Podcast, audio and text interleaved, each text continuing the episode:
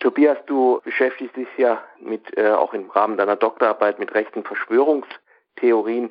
Wie hat denn das überhaupt begonnen, mit als dieses Virus auftaucht? Ich denke, das war ja für die rechte Szene genauso was Neues wie für uns alle. Genau, wie du sagst, also als die ersten Nachrichten über das Coronavirus in den deutschen Medien waren, konnte die rechte Szene relativ schnell das adaptieren, was vor allem daran lag, dass es gute Möglichkeiten gab, das in bestehende Verschwörungstheorien schon zu integrieren. Ja, inwiefern? Die rechte Szene hat eine blühende Landschaft an unterschiedlichen Verschwörungstheorien, was daran liegt, dass Verschwörungstheorien Gruppenzügigkeit schafft, es ermöglicht, leicht in Gut und Böse einzuteilen, leichte Erklärungen zu bieten und so weiter. Genauso wie es auch total wichtig ist, Verschwörungstheorien manifestieren ideologische Konstrukte, die dann auch Diskriminierung und Gewalt rechtfertigen. Und im Zuge von Corona gab es schon im Januar erste Meldungen dann in den rechten Blogs, wo gesagt wurde, naja, einerseits Corona ist ein biologischer Kampfstoff, der in einem geheimen Labor entkommen ist oder der von der USA eingesetzt wurde, um China zu schaden oder von Bill Gates Stiftung entwickelt wurde, damit die am Impfstoff Geld verdienen kann. Das war der eine Strang.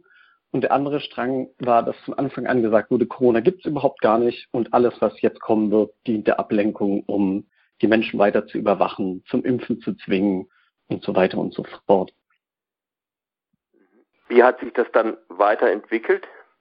Weiterentwickelt hat es sich insofern, dass es eine lange Phase gab, wo dann das Virus auch nach und nach sich ausgebreitet hat, wo gesagt wurde, naja, Corona ist überhaupt gar nicht gefährlicher als die normale Grippe.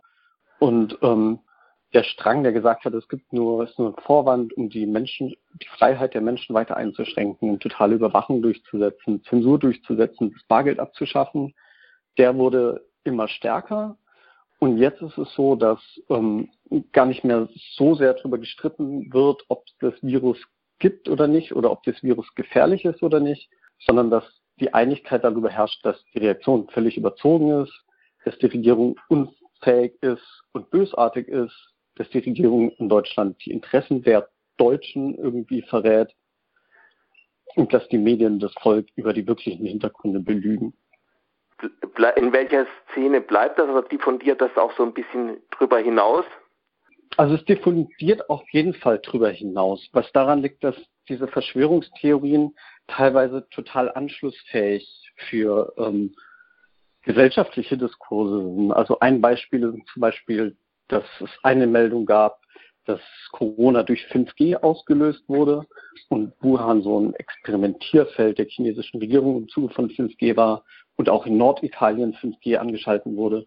Und das sind dann so Nachrichten, die, glaube ich, auch aus Unsicherheit heraus ähm, sich weiter verbreiten können und die dann auch in normalen und nicht eindeutig als extrem rechts markierten Chatgruppen auf einmal auftauchen. Gibt es da irgendwie, also äh, natürlich sollte man nicht alles ja, kritiklos glauben, was einem erzählt wird. Meine Regierungen haben ja auch gewisse Gründe, mal etwas so oder so darzustellen, sagen wir es mal vorsichtig. Und äh, mit Überwachung, es kann natürlich ausgenutzt werden, um Überwachung auszubauen. Gibt es da irgendwie so eine Möglichkeit, ein bisschen zu entscheiden wenigstens? Wann ist man in der Verschwörungstheorie, wann ist man bei der, beim gesunden Misstrauen? Genau wie du sagst, also gesundes Misstrauen auch ist total wichtig und ist ja auch irgendwie essentiell für demokratische Prozesse. Ich glaube, was so im Kontext von Verschwörungstheorien ist, ist erstmal irgendwie Quellen zu überprüfen, also ob die Informationen auch irgendwo woanders findbar sind oder ausschließlich jetzt immer wieder auf eine Quelle verweisen, weil dann wird es irgendwie schwierig, wenn das nicht irgendwie mehrfach validiert ist. Und gleichzeitig sind Verschwörungstheorien ganz oft nach dem gleichen Muster aufgebaut. Und je weiter du nachfragst, was so die Hintergründe sind, kommt am Ende dabei raus, dass es eine kleine Gruppe von mächtigen Menschen gibt, die ganz zielgerichtet agiert für den eigenen Profit und gegen das Wohl einer wie auch immer gearteten Bevölkerung. Und das sind dann Sachen, die auch überhaupt gar nicht mehr überprüfbar werden. Und mangelnde Überprüfbarkeit ist schon immer so Problem. Also das ist sowieso das Grundfunktionieren von, von Verschwörungstheorien, dass bestimmte Thesen gar nicht mehr überprüfbar sind, weil sie immer wieder auf sich selber verweisen. Und ganz oft steht halt diese kleine Gruppe, die irgendwie dann erwähnt wird, entspricht halt auch ganz oft antisemitischen Klischees und da ist es dann spätestens der Zeitpunkt, wo man sich davon kritisch distanzieren sollte.